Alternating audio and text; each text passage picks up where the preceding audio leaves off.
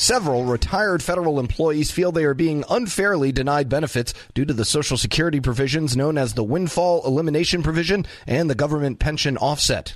We know that now thanks to a recent survey conducted by Virginia Representative Abigail Spanberger's office. She plans to utilize the results of the survey to push through legislation that would get rid of the WEP and GPO. To find out how, I got the chance to speak with the Congresswoman last week. So the government pension offset and the windfall elimination provisions are two unfair provisions that negatively impact retirees who have spent their professional lives devoted to service, either as federal employees or as public servants uh, across the country. Particularly impacted are police officers, teachers, firefighters. And really, there is a problem within current law, which is what we seek to change, that impacts negatively the Social Security payments that retirees receive.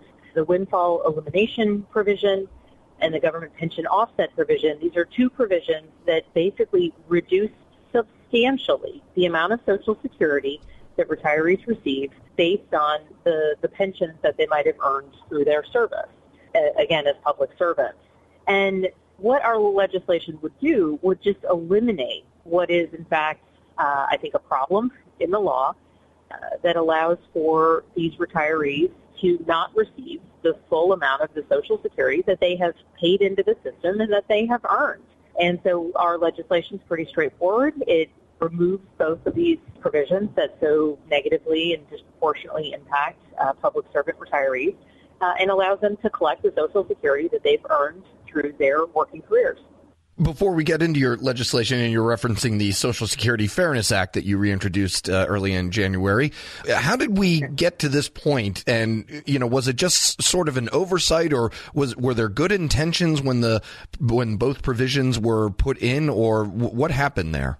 So, uh, the reality is is that I think at one point in time, it probably made sense to somebody somewhere that if you're a retiree retiring with a pension, that your retirement plan and and some lawmakers somewhere felt comfortable having that impact the social security payments that that individuals are receiving. But you know for so many teachers or police officers who spend their career serving our communities and and then might work elsewhere after retiring. Certainly so many police officers who retire relatively young continue on with a second career and they pay into social security uh, and they should be able to receive the, the full funds for which they are eligible that they paid into the system. So presumably at some point in time it made sense to some lawmaker. It certainly has never made sense to me. But this is an issue that I've been focused on since I first, frankly, started campaigning. It's something that was brought to me by constituents in the 7th District. We are a district with many, many federal retirees who are impacted by this, by these two unfair provisions, um, as well as retired police officers. Uh, notably, the Capitol police officers are impacted by this, and eh, you know, in their personal capacity, have done tremendous advocacy, making sure that lawmakers understand that you know the, the, the folks protecting them every day are negatively impacted by this by this law. And so it's a straightforward change. It's elimination of these two unfair provisions, and it's just making sure that the people who paid into Social Security for work that they did, money that's supposed to be there in their retirement is. Uh, and it's also ensuring that uh, a widow or a widower on losing a spouse who's been a, a federal employee or public servant uh, impacted by these provisions you know, doesn't see the the support meant to help them in their retirement as a surviving spouse that it is also not negatively impacted because the stories are really tragic. The people who've committed themselves to a, to a life of, of serving their community and serving their country. And ultimately, you know, nobody's asking for any special treatment. Literally, it's just the dollars that they paid into Social Security that had they chosen a different career path would be there and available to them. And speaking of those stories, in an effort to showcase them, your office recently launched a survey asking for respondents from inside and outside of your district. And I'm just curious on how that idea came about and what you heard from the folks who these provisions do affect. Uh, so we write fairly frequently on a whole host, soliciting not only the opinions of constituents, but the stories of constituents. And the response that we received related to the government pension offset, related to the windfall elimination provision, and the impact that those provisions have had on constituents, uh, the the response was overwhelming. Thousands of respondents responding to my office, telling their stories of how they've been impacted, what these unfair provisions have meant for them, and why they support the Social Security Fairness Act, which is the legislation that that I am leading with Gary Graves. We are up to about 5,000 respondents so far, which is, again, we do surveys very frequently, uh, and the number of responses we've had are absolutely astounding compared to, to past efforts to solicit information, feedback, side stories. And a little bit of history on this bill itself, and you're reintroducing it this time around, and you have a lot of co-sponsors signing on. What is you know necessarily, and I know that a lot of things go into uh, what gets passed and what doesn't, but what has sort of been the holdup, I guess, uh, if there is that much support for it within Congress, not only that and by you know the people that it affects right now we're at 223 co-sponsors. Um, you know, when when everybody's there and voting, we need 218 to pass a piece of legislation. So we are already at the place where we know that this legislation would pass on the House floor if when it's brought to a vote. Last Congress, we got to more than 290 co-sponsors, which is an important threshold because at 290 co-sponsors, we can actually force bills to the floor, force bills through committee. Um, unfortunately, we reached that point a little bit late, got pushed forth through committee, but we were unable to get a floor vote. I, I was very, very critical of efforts last Congress and certainly what I, I perceived uh, and assessed to be an, an unwillingness uh, with, within leadership to bring this incredibly important bill forward. Um, and so I continue to work with my uh, Republican colleague, Garrett Graves of Louisiana, to ensure that we aggressively get this bill to 290 earlier so that leadership within the House, the Speaker of the House, has no has no alternative action other than to bring this for a vote. And so we work, we're working currently to build out our uh, co-sponsors, get it. You know, we're already at passage level with 223 currently, you know, and we're only a couple months into the new Congress and certainly there's so many new members. So Garrett and I have been doing a lot of work making sure that new members who were just elected understand this issue, know how it might impact their constituents, and uh, and sign on to the legislation. So we're pushing aggressively for it to come forward. It is legislation that impacts so many communities, and uh, frankly speaking, when people find out about it, and it's very clear sense how these provisions just fairly impact retirees, people are people are supportive once they learn about it. Yeah, did you utilize these responses from the survey uh, in order to maybe convince some people who may may have not been against it but just didn't know about it, and to your other colleagues that are on the hill? We are starting to do that. You know, certainly uh, since I was first running for Congress, um, and, and so some of those stories I have I have brought forward. Now I have many, many more. You know, and and I noted that some Capitol police officers in their personal capacity have been doing some lobbying on Capitol to make sure that members of Congress are aware of this issue and how it impacts them and others like them. But we also have quite a few retired Capitol police officers among those who answered the survey, to kind of really, I think that's an impactful element because, you know, just as the Capitol police officers are impacted by this, so too are so many federal retirees, uh, retired teachers throughout of the country, retired firefighters, retired police officers.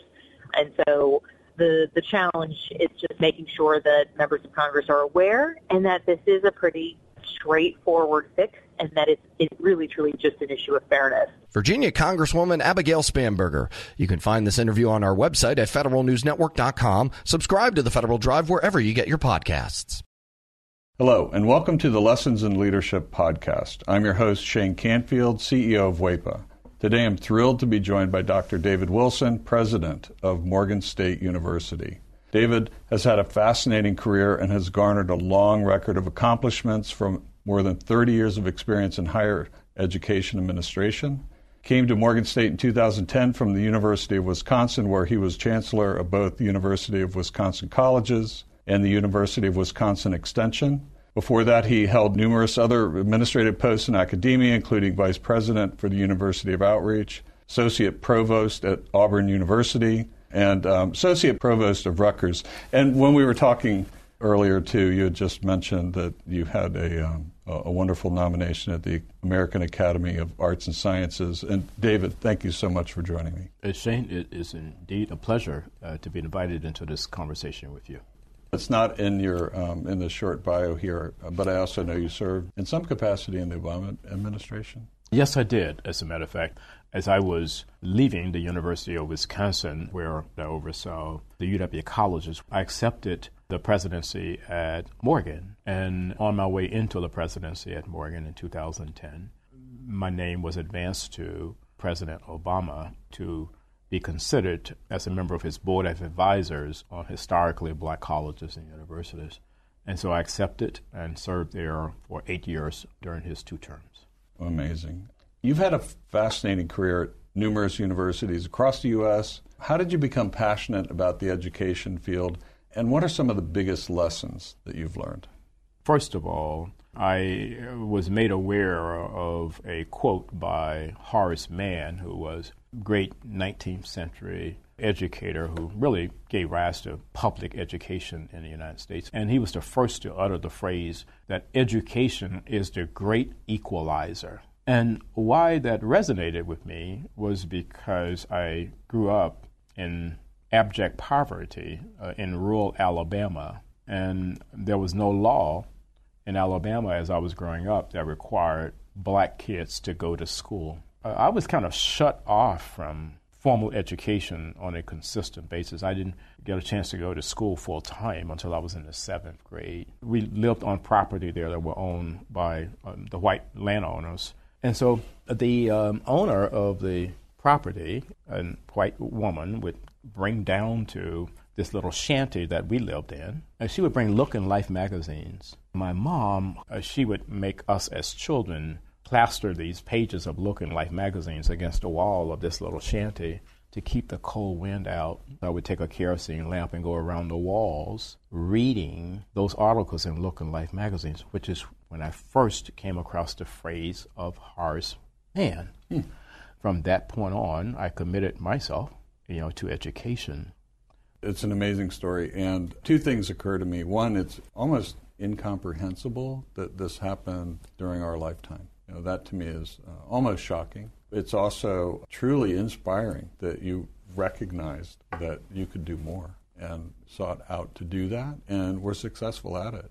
So when you think back on that experience, how has that informed, shaped, influenced your leadership position now as president of Morgan State? It, it had to have had an impact, but how would you articulate that?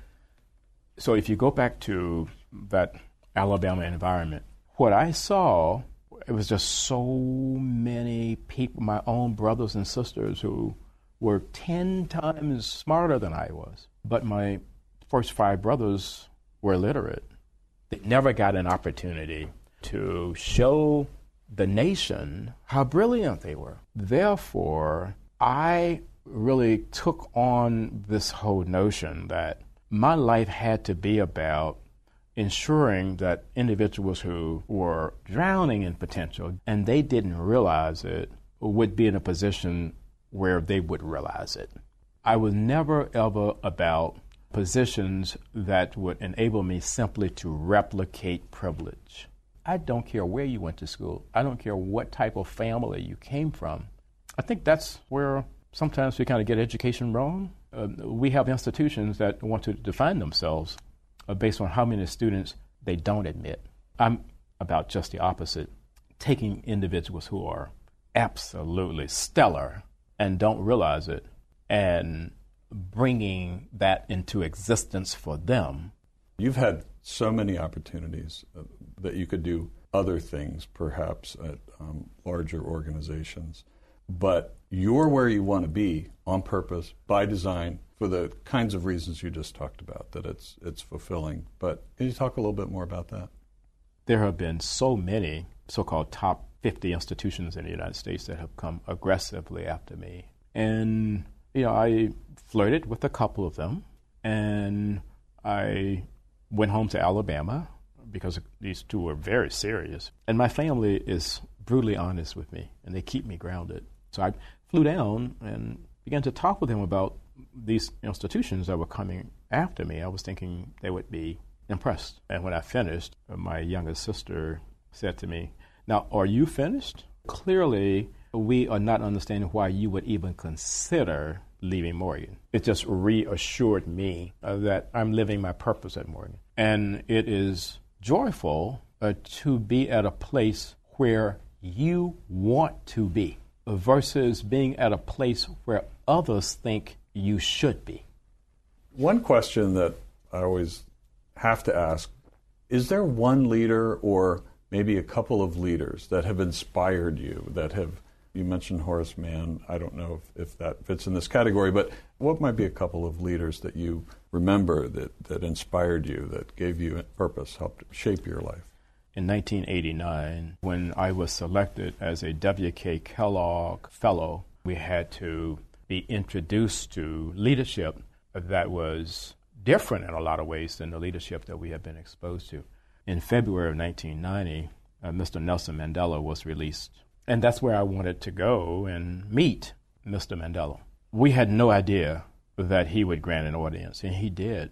He granted an wow. audience, and uh, Mr. Walter Sisulu did as well. So here I am, having grown up in Alabama. I harbored some anger toward the society there that kept me from realizing my potential and then kept so many others like me from ever realizing their potential.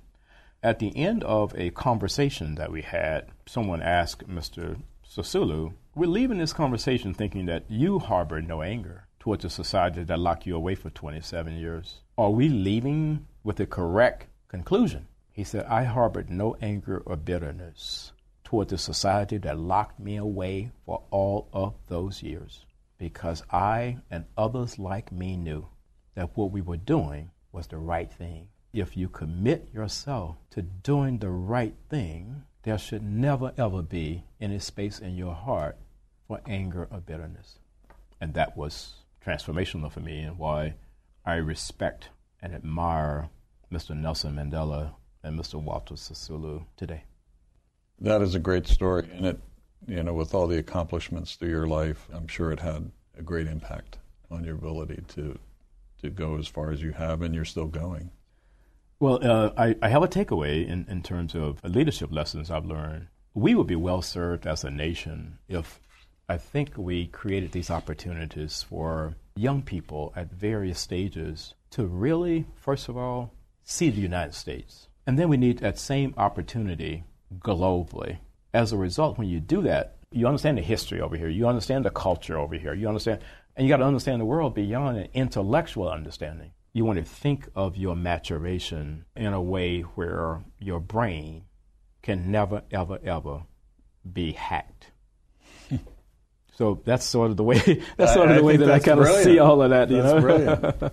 And um, being born in rural Southwest uh, Kansas, flyover country, as they say, I can I can tell you that your your comments about travel and getting out, not just reading about it, but actually traveling, it, it really is important it's absolutely critical for someone's personal development. I, I, I happen to think so. Well, Dr. David Wilson, thank you so much. I love every single piece of today, but also your life story. It's really impressive, inspiring, and thank you for sharing it. Shane, thank you very much for inviting me to have this conversation with you again. And I'm Shane Canfield, CEO of WEPA. We'll see you next time on the Lessons in Leadership podcast.